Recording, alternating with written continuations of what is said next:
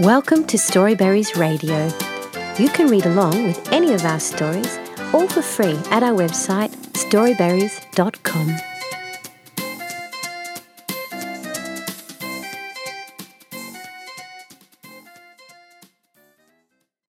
The Boy Who Only Ate Pancakes by Kristen Dembaremba at Book Dash.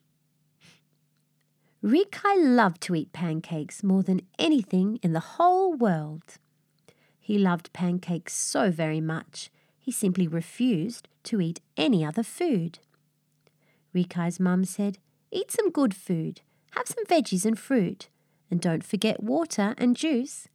But Rikai shook his head and said, No, I don't want to. Only pancakes will do. Then his mum had an idea. I know how to get Rikai to eat healthy food, she said.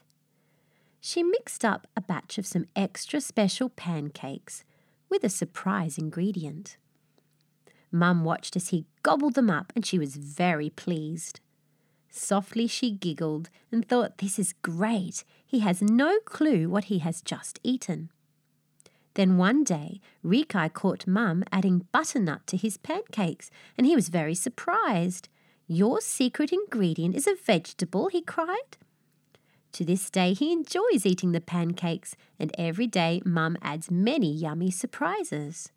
Sometimes she adds spinach, sometimes she adds carrots, Sometimes she adds strawberries or even apples. It's a fun surprise every single time. The end.